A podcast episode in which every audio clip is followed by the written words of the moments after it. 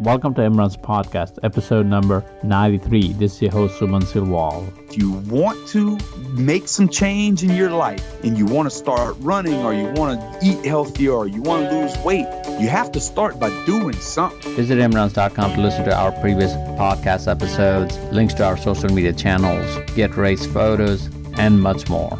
I'd like to welcome Josh LaJaunie from Thibodaux, Louisiana to Imran's podcast. Uh, I, I, had a pleasure to meet you down in Louisiana. It was uh, uh, when we ran the Louisiana Marathon. Uh, I saw you uh, the, at that uh, podcast open session. You kept mm-hmm. on talking, and we're like, "Who's this guy?" it's hard to shut me up sometimes, buddy. Yeah, you're too, you're so passionate about the things you talk about, and then I was like, I kept on listening. I was like, I need to figure out who you were, and and here we are. Uh, how'd you run at the Louisiana Marathon? It was amazing. I, I mean, I re- it's the first bib that I've put on in months because I've been nursing an injury since since my last marathon in Liverpool, England, and so I've been sort of hurt since then. So I paced a friend uh, who wanted to run, I think, sub 230 and a half. And so that's what I did. I, I just paced my buddy, and it was a, a, good long run for me and nice training run and helped him get his PR. So it was a wonderful, wonderful run.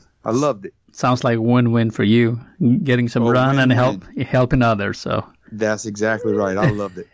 That's definitely. Josh, uh, before we move forward uh, in this interview, uh, let's just put some of the things out. You have lost, uh, you said more than 230 pounds, uh, somewhere around that. Yeah, right at yeah, right at 230. Yeah. And um, along the way, you lost this uh, all this weight. Uh, you develop a passion from running and and uh, develop a passion for eating healthy plant-based diet. I think that's kind of where you are. Uh, let's talk about your running journey. Let's start from there. how did you manage to start running? you know, 230 pounds. So what was your initial weight? As you can imagine, like as a as a 400 plus pound guy, I, I, t- I topped out around two around 420. So as a 400 plus pound guy, you can imagine that the, the furthest thing from my mind was I was going to become a runner, much less an ultra marathoner and a plant based mar- ultra marathoner at that. But back then, what got me into running was my desire to really sort of ramp up the rate at which my body was going to lose body fat. That's what started it all for me. Um, I read an article, I think it was either Runner's World or Men's Fitness magazine, that said that those long, sort of low intensity cardiovascular sessions, like running or hiking, walking, something where you don't really spike the heart rate, you just kind of keep it you know, in that zone two level that you really put the body into a fat burning mode. And I was like, well, wow, I like the way that sounds. And so back then I was a little too heavy to do the running so much, or at least I thought I was. I was scared to do the running because I was so heavy. So I was doing, you know, sessions of 50 minutes or better on the elliptical machine, which would get me good and sweaty. Then I would get on the treadmill and do five minutes on the treadmill, um, slower than five miles an hour. That's, uh, about all a treadmill could handle of me back then. Um, and so the treadmill at the gym I was at actually sort of stopped working for me because I was trying to go longer than just a few minutes and I was trying to go a little faster than five miles an hour. And I was still probably 380 pounds at that time. And so the gym owner, he's like, Hey, you're going to burn up the machine if you don't keep it under five miles an hour. And I kind of felt like, okay, I need to go outside and run. These this equipment isn't really meant for a giant 380 pound guy to be bouncing on it. Wow, so, never heard that part of the story. yeah, well, look, look, this isn't, th- yeah, this isn't typical gym equipment. This is an old school bodybuilder gym, and the treadmills they had were like ancient and they were just holding on for dear life by their last like they were on their last leg. so got you.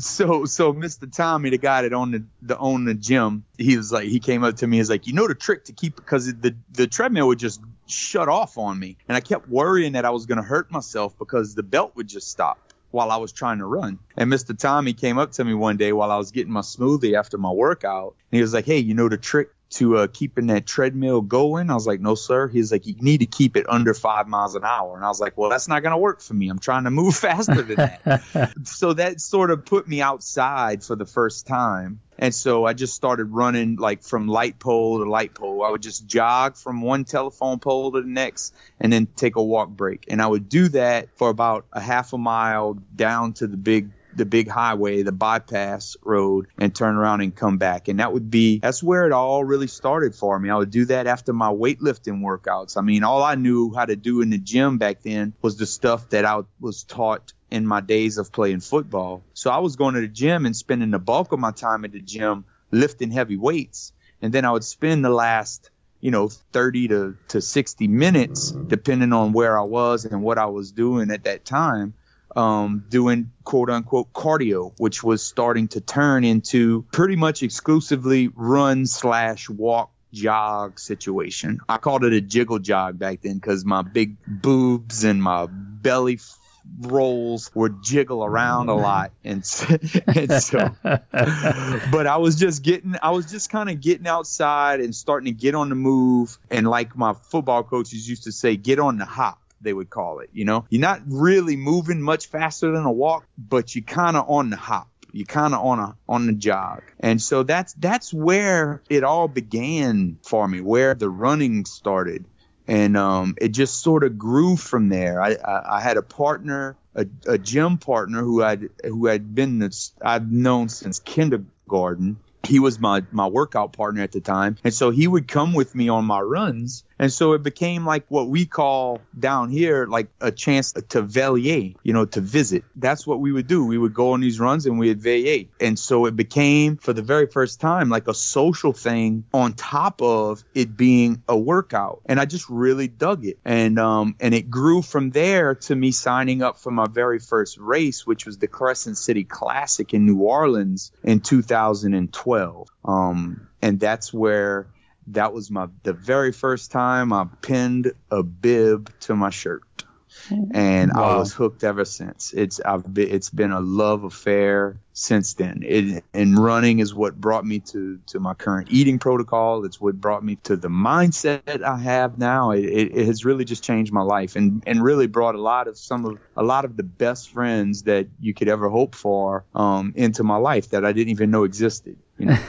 Definitely, I, I can relate to your stories and uh, things you do and the change that that have, running has brought to us as a runner. We are share similar stories, but uh, there's so many questions I want to ask uh, before we move forward. But let's just let me ask mm-hmm. a couple of questions. Uh, one of the thing is, uh, did you ever get a look saying, "Hey, this big guy is trying to run"? Did it matter to you back then, or or you just looked like you just continued on? It mattered tremendously it mattered tremendously because it was a big barrier for me like that's why the first race was such a big step for me because up until that point I was embarrassed for people to see me outside running because at that time like even though you're working really hard and you're trying you're still the fat guy running. And it's like you even if people aren't making fun of you you imagine they are, right? Gotcha. And and so I don't need to see someone throwing, you know, weird looks at me. I'm already imagining that everyone is already. And so what I would do is most of the time we would run, we would go on our runs like before daylight. So no one would really see me out there except my one of the very best friends I've ever had in my life, who was my workout partner at the time. He was, you know, right alongside me. As a matter of fact, he walked next to me as I would run, quote unquote.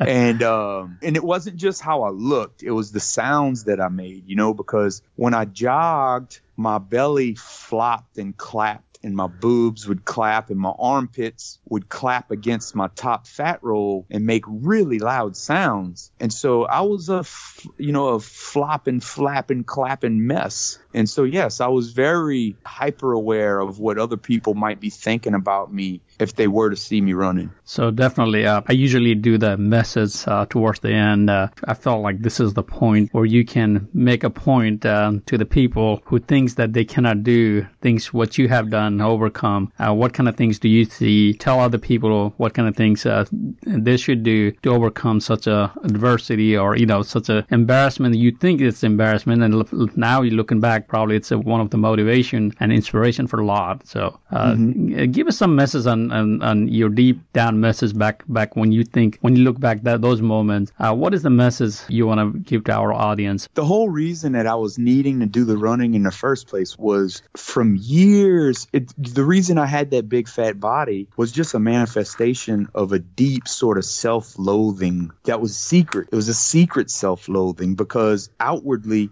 I was the fat guy, but like Chris Farley or somebody, I was the funny, happy, happy go lucky, get drunker than everybody, have a good time, and cook for the whole house fat guy. But deep down, I felt powerless to change that, right? And so I was really disgusted with how I looked physically, how I felt physically. And so that's what had me to that point. And so once I started running and once I started developing this desire to be out there and do it, the way I really sort of overcame what other people were thinking about me was I started to develop this relationship with myself where it turned from a self loathing to sort of a self respect, right? And that sort of admiration admiration for myself was was shocking to me. It shocked me and it made me proud and it allowed me to say, you know what? To hell with what other people are thinking because I'm making me better. If you think that I'm just another flash in the pan guy who's trying to lose weight and I might lose a little bit, but I'm gonna put it all back on, hide and watch. You just hide and watch and see if that happens. And so I, I developed a certain degree of moxie, right? During those early days when my nipples were bleeding and my belly fat rolls were clapping and I was huffing and puffing at a 16 minute pace. And so the consistency of me getting up and doing that and proving to myself that I could do one mile, I could do 1.5 miles, I could do two miles regularly. We stretched out to four miles. And all of that really developed like a trust in myself that I believed that I was going to be able to achieve the things I said I wanted to achieve. And it happened slowly and gradually, but it happened with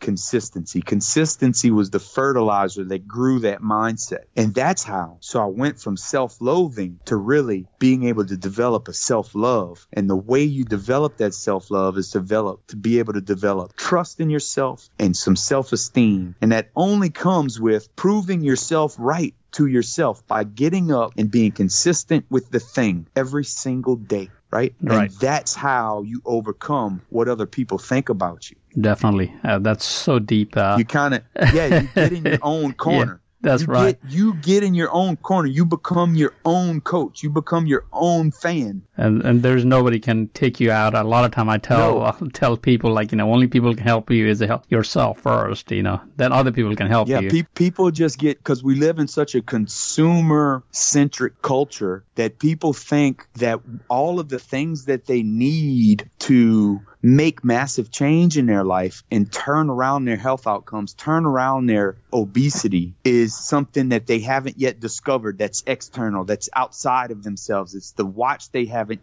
figured out how to buy or find yet. It's the shoes they don't know to use yet. It's the different type of compression shorts that they don't know exist yet. It's the running method that they don't know how to implement yet. But nothing that you need is external. Everything you need is already there. And I didn't know that then. I know that now. And so people that are sitting in that place looking for the thing that's going to change them are looking in the wrong place. Because if you can turn those eyeballs inside of yourself, you can find everything you need if you look at it right inside of your own being right now. Definitely, so true. Let's keep on moving on this uh, journey. Yes, sir. Yeah.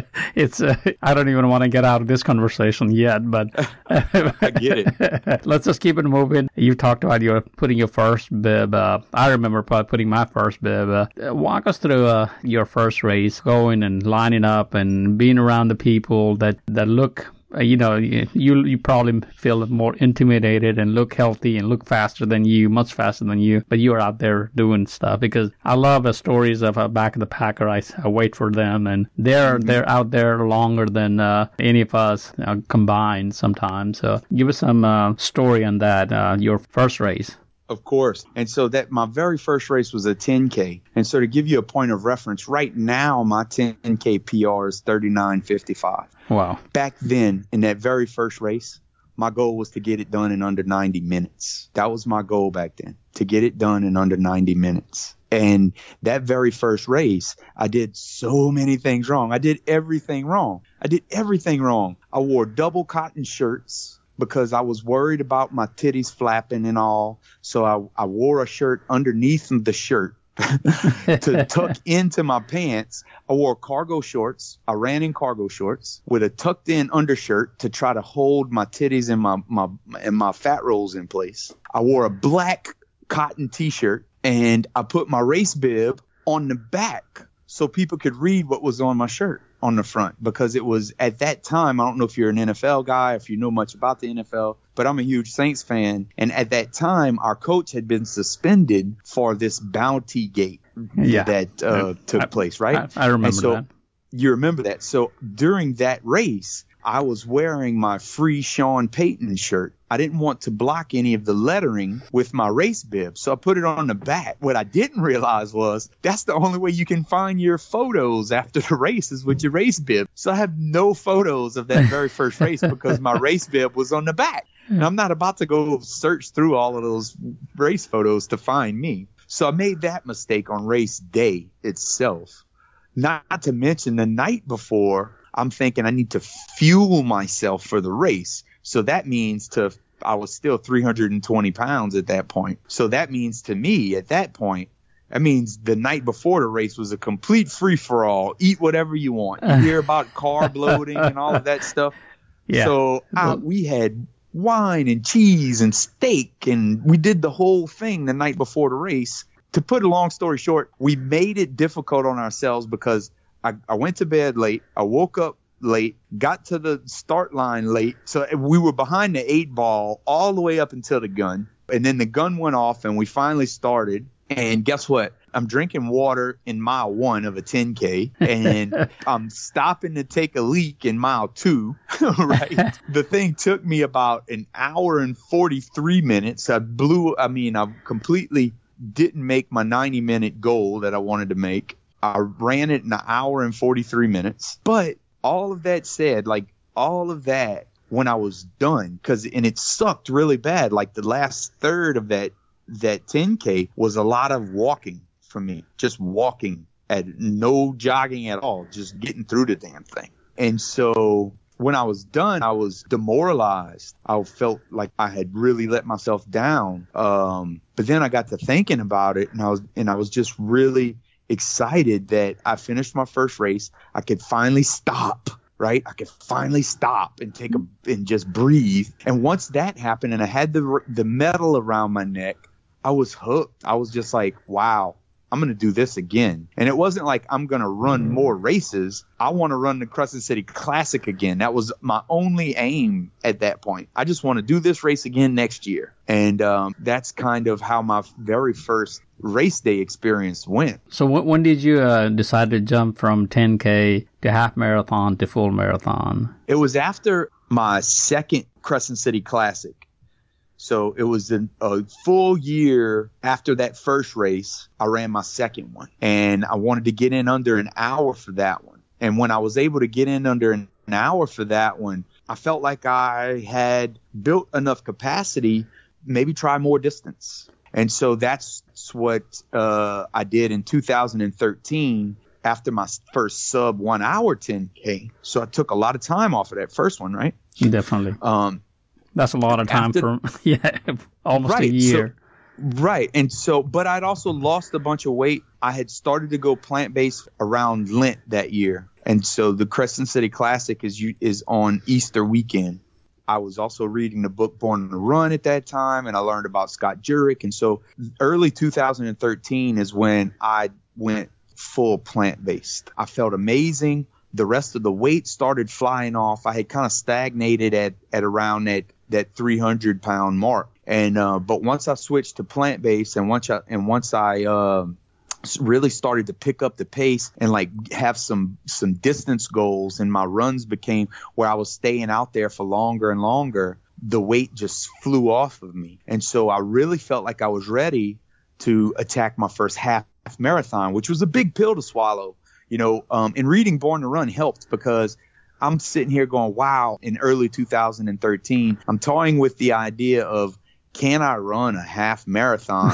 this is more than twice the distance of a 10K. And when I read Born to Run, it was like, oh my God, these people run ultra marathons. And so it was so inspiring that I was like, okay, a half marathon's cakewalk. I can do this. This is not like I'm not reaching the, the edges of human capacity by doing this, you know? So I committed and I ran my first half marathon my very first half marathon was the Jazz Half in New Orleans, which was in October of 2013. And that half marathon I finished in like two hours and 13 minutes or something. And I felt like I had made some mistakes in that race and that I could really be under two hours, which was a big thing for me. Like to go from under an hour like trying to break an hour in the 10K to trying to break two hours in the half marathon within the same year. That was like really big deal to me. And so I figured, hey, I had made an eating mistake for that first half marathon. My belly was way too full on race morning. Um, and, and I was like, oh, I don't think I need to do all of that. And I, I think I made some pacing mistakes in the first one. I was very, I think I was too conservative in the first half of that first half marathon. And so I immediately signed up for the Home of Heart and Souls, which was in November to follow up. Right. Got you.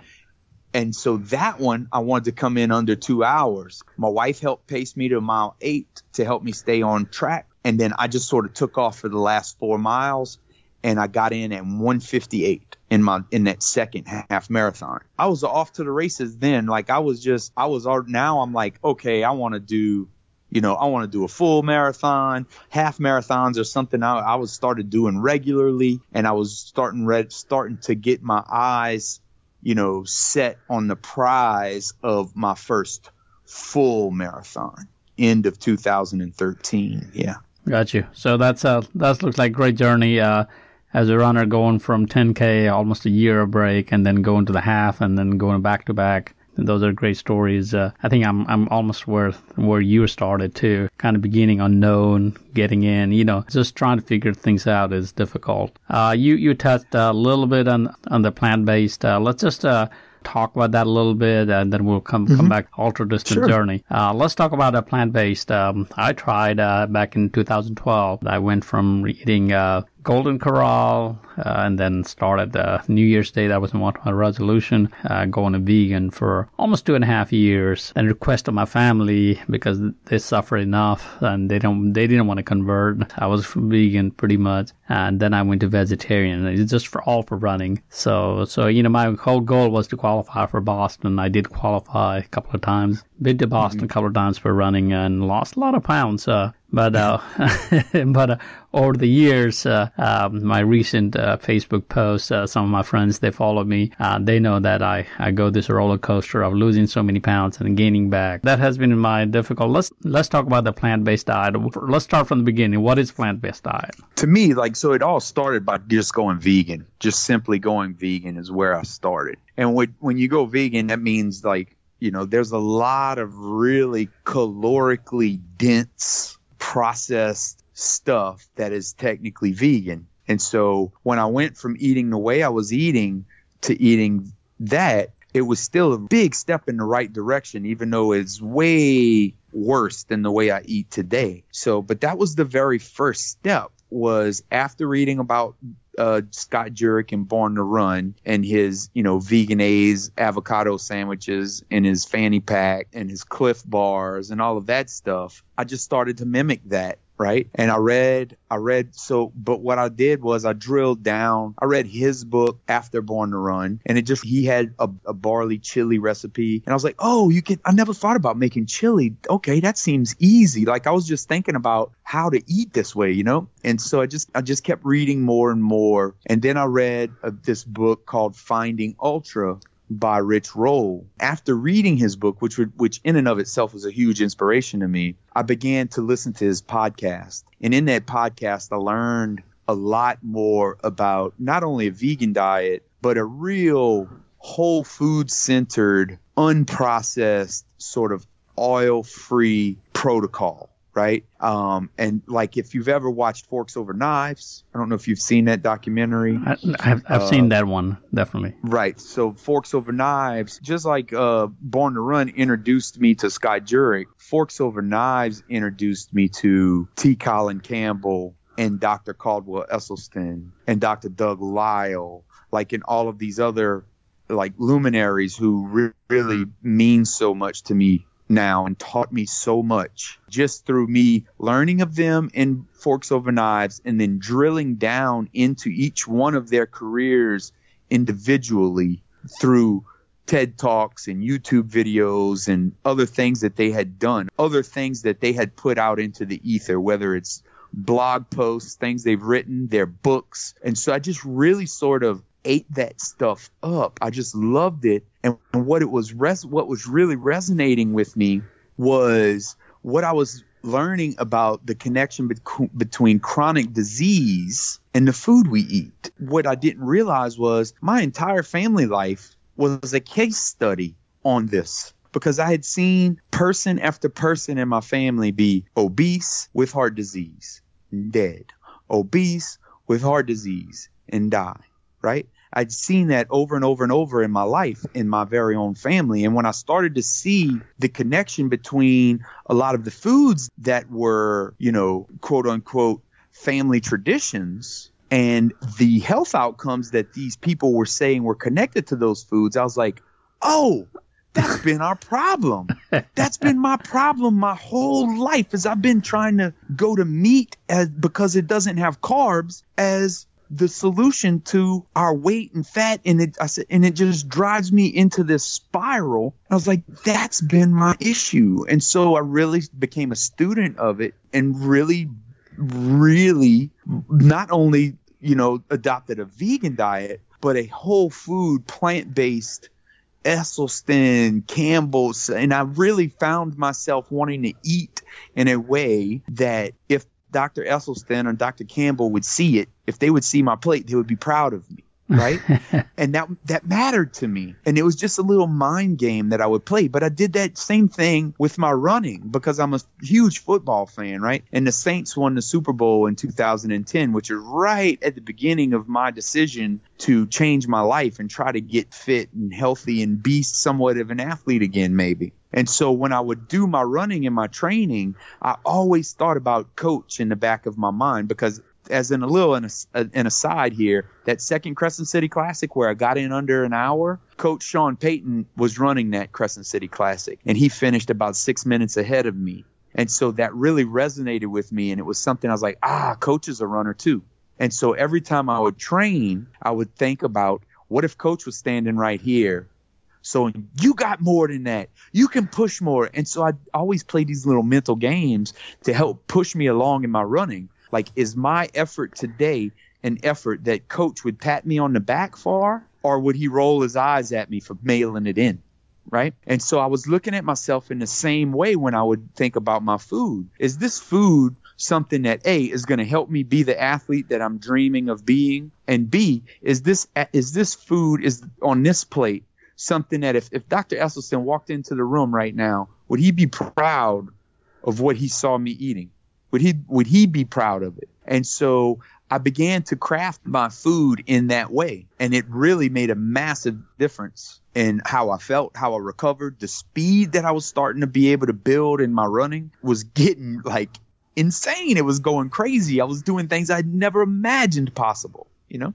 And and it really took off after so i stumbled around and sort of processed vegan land for maybe a month or so two at the most until i stumbled upon forks over knives and really started doing trying to really clean things up and get more whole leafy greens and whole fruits and tubers and beans and grains and those types of things in and less of the vegan pizzas and, and vegan cheeses and burgers. Not that those things are completely off the menu, but they have taken the place of like donuts and ice cream that used to be those occasional foods back in the day. Now the occasional foods are like a vegan processed thing. That might be something that I might eat very occasionally, very rarely, you know. And so mm-hmm. the diet it just it for me it just cleaned up as a natural progression because I really saw a connection between how clean I was eating and how strong I was able to run. And all of and those two things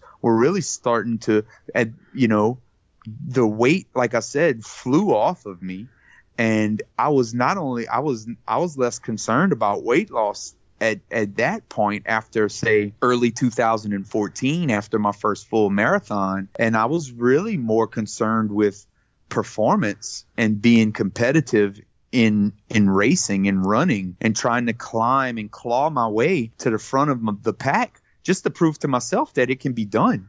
I don't have to stay not that it's a bad thing, but I don't have to stay in the back or stay in the middle just cuz I used to be fat.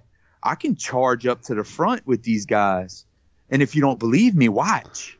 And that's that really that that really sort of, you know, that really sort of fueled my fire was the way that I was feeling because of the very clean uh, whole food plant-based diet that that I was starting to really adhere to and subscribe to.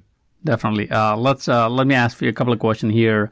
Uh, do you uh, cook your own food? Uh, that's one of the one of the biggest challenges in my house. Uh, um, I, I cook sometime, and I done most of the time these days. Uh, it's uh, and also it's hard to eat. you know, I mean, you know, for you probably down in Louisiana, here in Birmingham, that's where I am. it's hard to mm-hmm. find. you know, we're not out on the West Coast you know, San Francisco, yeah. where that's a big, yeah, that's a big misnomer. It's a big misconception with folks because the way I eat, I don't need a vegan such and such. What I need is a grocery store. That's really all I need is a grocery store. And and as far as me needing, like, I don't even need cookbooks.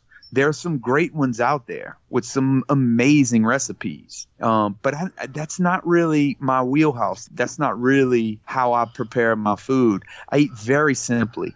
I eat like I have a pot right now in the kitchen of simply red lentils with water, a little bit of chili paste, and some nutritional yeast, and I've got it cooked into a soup. That's it. That's it's just simple. It's not like it's not some you know three course meal and uh... right. It's not something. It's or it might be uh, you know I might make my wife because she loves mashed potatoes. I might make a big thing of mashed potatoes, or I might make baked potatoes, or I might make you know, a pot of black beans and roll it up in some Ezekiel tortillas and put some chopped and put some avocado and onions in there, right? And make little burritos. Like it's so simple. There's it's not complicated at all. I just eat the way I would have eaten before, but I just don't put I just don't put meat or dairy in it. Got you. It's um, just that simple. Yeah, it's simple. Uh, that's what I tell a lot of time uh, when I was vegan. Even now, being a vegetarian, people freak out that mm-hmm. they don't know what to eat. Uh, I remember going to one of my cousin's house, and we we we grew up eating meat, and he had all kind of meat food but he didn't know what to cook for me. He said, "I didn't know what to cook for you. I don't know how to what to cook for you." So I just I have not cooked anything. He said, "Do you have do you have this simple food, uh, some some of this Nepali food, which is I know that was a vegan or a vegetarian?" And he said, "Yeah, let's just cook that." So we just cooked that simple food, like you said, the very simple, uh, you know, food. Um, also, uh, sure. talking about that, um, being a being a vegan, uh, you know, a lot of time uh, they talk about B12. Uh, do you take any supplements or anything like that to supplement your? Um... I do. I do take B12 just because that's what all of the really smart plant-based doctors say you should do. Um, none of them say that we should do it like on some sort of like uh, religious, strenuous, very strict regimen. Uh, almost to the man, every single one of them says just take a B12 supplement every now and then. And so that's really how I do it.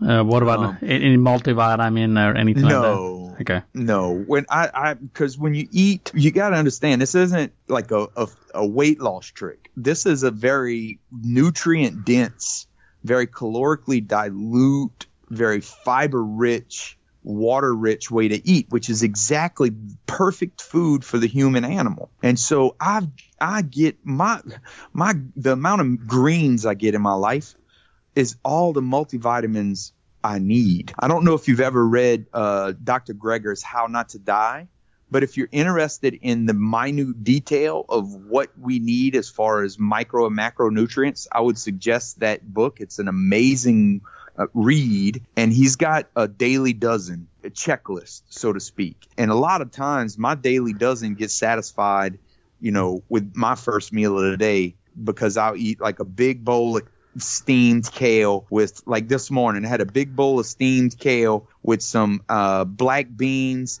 and some barley on top. And that's amazing to me. That sounds gross to someone who's eaten, you know, McDonald's every morning for breakfast because there's a huge chasm of difference between caloric density and dopamine release in the brain when you eat those two different foods. I've evolved sort of to that that way, right? right. And that has become my norm. But no, I don't need vitamins. I would suggest someone read the book whole to really sort of wrap your mind around what you're doing when you take multivitamins. Yeah, that would help your understanding of your perception that you need to take a multivitamin to quote unquote be safe. You're really peeing out a lot of that stuff that's not really being absorbed into the body. It's it's just your body only takes what it needs exactly when it needs it, not when you take a pill for it. You know? Definitely. Next question is one of the biggest and more often we get asked as a vegetarian vegan said, "How do you get your protein?" And uh, I usually... my favorite answer, my favorite answer, my favorite quip for that is food. That's how. People don't understand that cells are made up of protein and like all of the, so everything I eat has protein in it. Everything. The leafy greens, the broccoli, the beans, especially the grains, everything has protein in it. And if you eat a good whole food sourced plant-based diet, you're going to just automatically wind up around 12 to 15% of your calories are going to come from protein. We don't need to micromanage our intake of that macronutrient. What we need to do is surrender to what nature has intended for us as food, eat that way, and don't worry about micromanaging our, our nutrients like like it's some equalizer board on on a DJ booth that we got to get the perfect sound for, right? Right. It's not how it works. Right. And to the listener uh, who's who are not vegetarian or vegan, we do not crave for uh, meat. Right. I don't crave it, but I do admit that I concede the fact that it smells delicious. Exactly. That's what it's I was saying. it still smells delicious to me because those those neurological pathways in my brain between the smell and the dopamine release from when you eat it, those pathways are, are there, man. And, yeah. and so they, they don't go away easily. But because I understand the connection between, yes, there's a delicious connection between that smell and the feelings I used to get from eating it. But there's also a more pragmatic connection between what, between that smell and what I know it has, it has done to my body and the family members that it has compromised and taken from me un, in an untimely manner. And so, yes, the smell is delicious, but I don't really give a damn. I really don't care. It's not about that to me. It's much, much bigger than that to me. And so it's not like self deprecating to avoid bacon, even though it smells delicious. It's not some sort of, you know, it's not flogging myself or being some sort of martyr. It just is. I understand why bacon smells good. Therefore, I can let it go. I'm not interested in it. I know why my brain is telling me it smells good. I understand the connection and I understand the dynamics of the neuroadaptation that is taking place in my life to make bacon sm- frying smell really good. I understand that. So I'm okay with it. I can let it be what it is and I can move on. Definitely. Yeah, one of the one of the thing I tell my family pretty often, saying you know, just because I have a I'm a vegetarian, um, that doesn't mean I have to eat a bad food. You know, I can always put a spice on it, uh, chili mm-hmm. on it. Oh, it doesn't know, have to, right? My, just and I think I think case in point is my mom's gumbo was featured at the Finish Festival for the Louisiana Marathon, and just it, it, it that covers two bases. What you were just talking about food doesn't have to suck just because it's plant based. And also, eat what you eat eat what you ate before. Just don't put meat or dairy in it. That's all we did. My mom just made a gumbo, but she just didn't put meat or oil in it.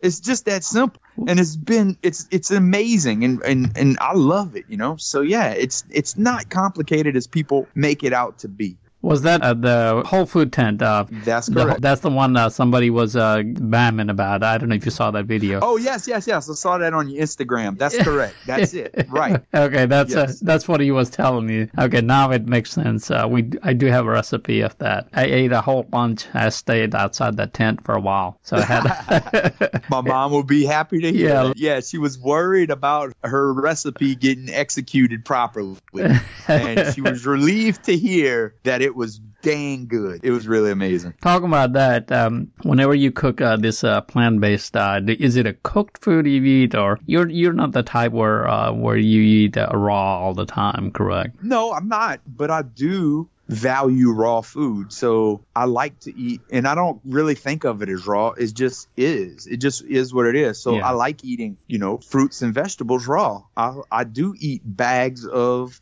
cauliflower and broccoli from the grocery store. Like I'll pop in and grab a bag of cauliflower and broccoli instead of the bag of Doritos like I used to do. So I'll grab cauliflower and broccoli in a big a big sparkling water, a Perrier or Mountain Valley sparkling water, and a bag of broccoli. So yeah, that's raw. It's not me trying to eat raw. It's me just snacking, right? So I'd say a good, probably somewhere north of half of all of my food that I do eat is raw in some capacity, whether it's the tomatoes and the kale in my salad, or it's the broccoli and cauliflower that I eat as a snack, or the apples that I stop in and grab in the middle of the day as a snack between meals, or whatever. I do eat a lot of raw food. I eat, I like I like to go into grocery stores. Here's another trick: like go into a grocery store and go to where the stew carrots are, where you can buy the carrots that in, are in individual carrots, uh-huh. but they're usually stacked up and they're big. And I'll just run into the grocery store and I'll grab one or two big carrots, maybe an apple, a bottle of water, and I'm out, right? So that's a raw meal basically. But I'm not thinking of it as eating raw. It's just me eating a good, crisp, calorically dilute, fiber rich, water rich meal. That's a whole plant food. That's just,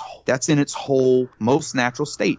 Got you. These days, one of my uh, to go to food when I come home from work is a cucumber with a red chili and a touch of salt. Doesn't matter what kind of cucumber, I'll just eat that, or I'll make a. I love those big, long English cucumbers. Those are my favorite. Yeah, I it, love those things. Yeah, it doesn't matter as long as it's a cucumber, I can um, munch on it. It's good, and also I use. Uh, I'll some... eat cucumbers like a carrot. Just eat it just like that. Just a, eat a cucumber like a carrot or a banana. Just grab it and walk out of the house and just eat it. I have a lot of friends here with backyard gardens. So when it's cucumber time of year, uh, everybody gives Josh a bunch of cucumbers because yeah. I eat the heck out of them. Yeah. I love them. Yeah, definitely. Uh, and my friends, uh, the springtime is almost here. If you if you hear our voice and you have a lot of cucumbers, just give me a call. So Facebook me. Yeah, I'll come and get it. So so definitely, I, I eat a lot of them. So talk about that. Uh, so along this uh, this journey, um, from running um, more than you know, four four hundred pounds, then mm-hmm. then start running, then go on this diet. Uh, let's just focus in in um, uh, this part of the interview is more towards uh, uh, your your journey as a whole from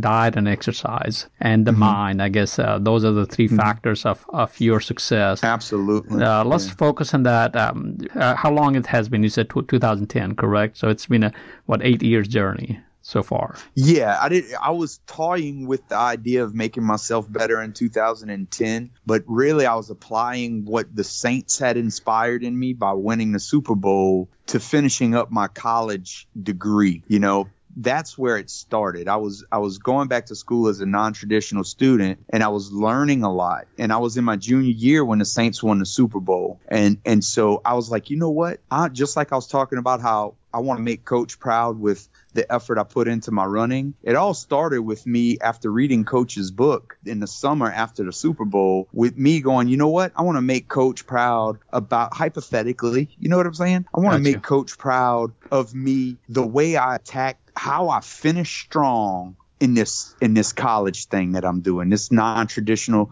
in this in this degree, earning this degree. I want to finish strong and make the guys that I look up to proud of me if they ever knew I existed, right? And so that's that's the way it, it started for me was there, but I didn't start really going to the gym and trying to lose weight until February of 2011. So it's been it's been about about seven years now. Uh, but yeah, I, it took me probably three years or so to to really get down to a stable 190, 195 or so. Got you. Uh, tell us about, uh, I mean, you know, this diet, exercise, and uh, mind body, um, the whole whole journey that you have gone through. What is the most difficult part? Was it a point where you just uh, didn't see any progress? You want to give it up uh, because a lot of time, you know, mm-hmm. you know, bad habit starts back again. You know, were you strong enough to continue? Were there point? I mean, I'm I'm looking at now, yes, but but was there low? Sure. Let's talk about the lowest of the low. Yeah, sure. Yeah. So the lowest of the lows were obviously, you know, before I got started with all of this. Uh, that's when, like, I remember times just standing in front of my bathroom mirror naked, holding my belly with both arms,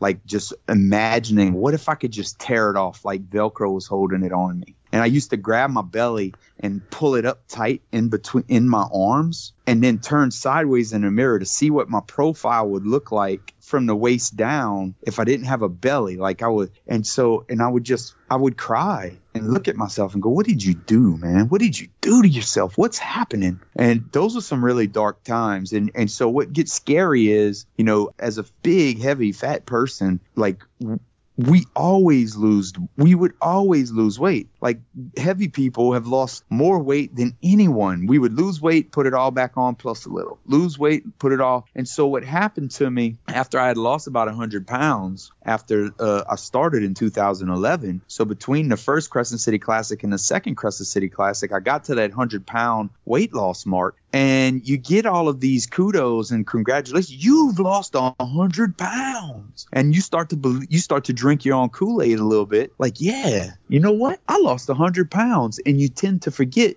about the hundred and twenty left that hasn't been lost yet. Got and you. and you start to slide a little bit. And so that entire year after of 2012, after that first Crescent City Classic, I sort of floated around, went up and down, up and down, up and down, and and I really felt myself sort of tipping like I was starting to slide backwards a bit. And then what what accidentally happened and I finally broke through that plateau that had always stopped at before. I finally broke through that plateau by changing, and the plant based diet is what really broke me through. Plus, the love of running and the community that I was starting to build around the running, and then eventually the community around the plant based diet. But the running community itself, I was starting to identify as a runner. I want to be a better runner. And so that was helping me with the mindset of why I want to get the rest of this weight off of me, right? In the menu department on what it was I was actually eating, that the epiphany came in meeting a wonderful, wonderful woman in the plant based movement named Chef AJ. Uh, I went, and I saw her speak at the New Orleans Veggie Fest in uh, in 2013, and she talked about caloric density. Right, mm-hmm. I didn't understand a lot about all of that, and when she talked about caloric density, it all resonated with me, and it all made a lot of sense. So here it is in a nutshell: all animals have a certain volume of food that they have sort of evolved to eat in a given day if available to them as a natural sort of normal, right? Mm-hmm. And for the human being, like, so for an elephant, it's hundreds of pounds of food a day. For a tiger or a lion, it's so many pounds. If you're feeding Mike the tiger at, at LSU, you're going to feed him so many pounds of food. So a human being is really evolved to eat around three to five pounds of food per day. That's kind of our bailiwick, if you will. Like that's what we do. And that's where we gravitate as a default. Three to five pounds of food per day. Now, in that three to five pounds of food, it can be vastly, drastically different in the amount of calories that you consume. Okay. And so what, what Chef AJ taught me was the caloric density chart, the scale. So there's a scale that tells you foods per pound, how many calories per pound they are. Okay. And that really resonated with me. It made sense. It was like, oh, and her thing is fill up on the, the foods that are 400 calories a pound or less first. Do those first. And then eat your refined grains if you have any whole whole wheat pasta, whole wheat breads and those types of things. Keep those minimal. But what you can eat to the left of the red line, which is where she draws the line, is at the 400 calories per pound mark. Eat as much of that stuff as you want. And as a fat person, eat as much as you want is like, okay, hell yes. I, I, amen. I can do that. I've been eating as much as I want all my life. And so when she gave me that sort of that uh, bullseye, if you will, of foods that I could eat as much as I want and it wouldn't hurt me, that really helped me a lot. And so that's where, and what happens as an accident in that is you get a lot more micronutrients and phytonutrients in your diet. You also get a lot more fiber in your diet. All of these things are wonderful for your gut health and your overall you know, just functionality of your human body because you're really right in the vein of what you have evolved to be doing. And so understanding that stuff at my really at that plateau, it was just the perfect timing because understanding that caloric density stuff with where I was in my running uh, arc, if you will, that really helped me finally break through what had been a glass ceiling of weight loss up until that point in my life. And once I understood, oh, okay, if I want to eat without counting calories, then I need to eat big bowls of things like steamed kale with black beans and rice and maybe some sweet potato cut up on top of it and some onion and stuff. I can eat that. I can eat that as many bowls of it as I want, as big as the bowl as I can stick into this body, as full as I want to get. I was pumped to be able to eat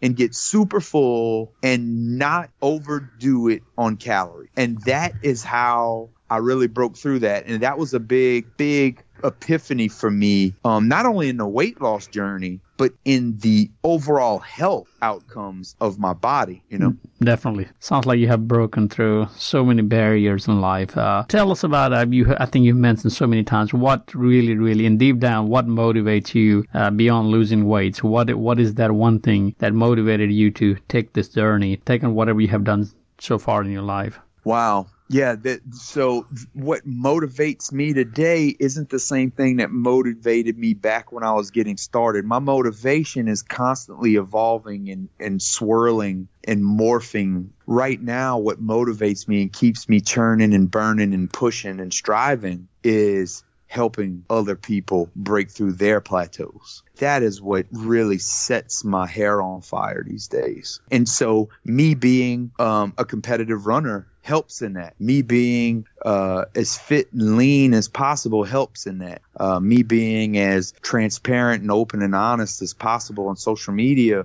about how I live my life helps in that, right? And and so that's really what drives me today. But it has changed from you know the the original motivator for me was I was scared to put on a suit um, my senior year, you know, so I wanted to lose weight to get there. And that's where I started moving the needle was back in February of 2011. I was scared to put on a suit because I'm so fat. I didn't want to stand in front of people with my shirt tucked in and a tie on and a suit jacket and all of that stuff. So that motivated me to do something. Then from there, you know, I was motivated. So the motivation morphs and changes and evolves. From there, it motivated my next motivation was, you know, I want to finish a race. This sounds like really cool to go do this Crescent City Classic thing. And then the next motivation was, holy cow, I'm plateauing. I need to do something about it. Right. And then my next motivation was, oh my goodness, I figured out the plateau thing. I want to be not only a marathoner, I want to be a fast marathoner. I want to get under four hours. I want to get under 330. I want to get, I want to Boston qualify, which I haven't done yet.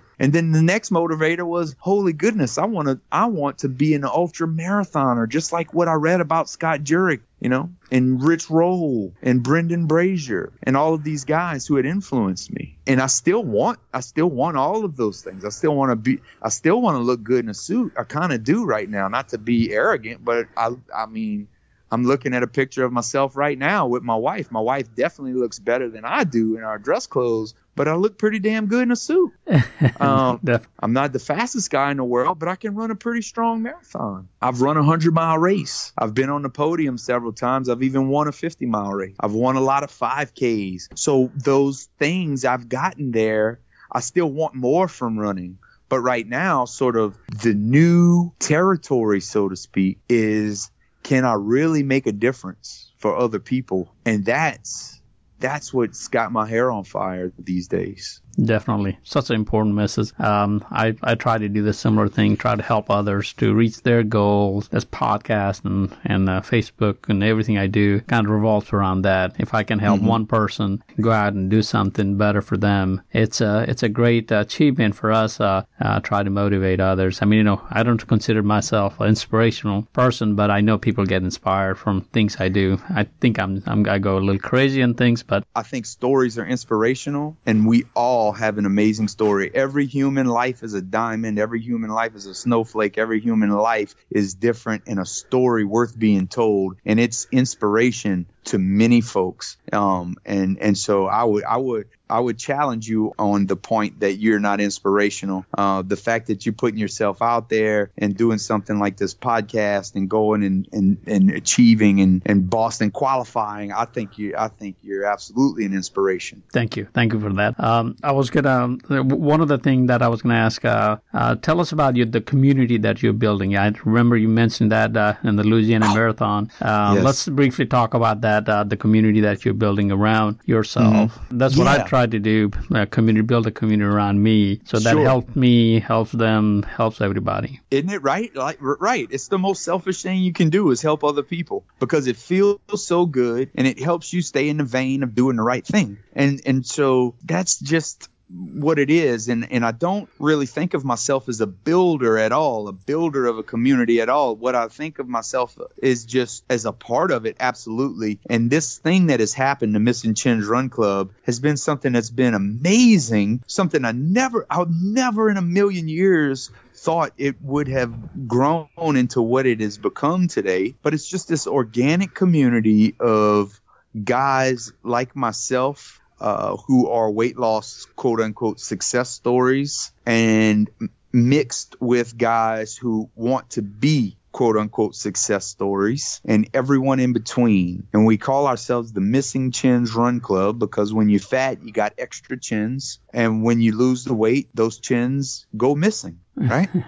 and so we're the Missing Chins Run Club. Whether our chins are already missing or we have aspirations to get our chins to go in to find our chins on the back of a milk carton one day, uh, um, we all have either been there or want to get there. And so we really feed off of each other as a group, as a whole, as a co- collective community. Um, and I, it's just a beautiful organic thing um, that that I'm a part of, and I'm and I'm and I'm extremely proud to be a part of it. There's a bunch amazing stories in that group of guys, man. It, it it's mind boggling if people want to join your club or, or community, how, how can they do that? Well, I hate to even say it, but you first of all, it's a secret group. Um, so we're very uh, we're secret, so you can't really find us by searching us. Um, but if you really want in and you think you would fit in, if you if you're we're mostly either ex morbidly obese people or currently morbidly obese people or somewhere in between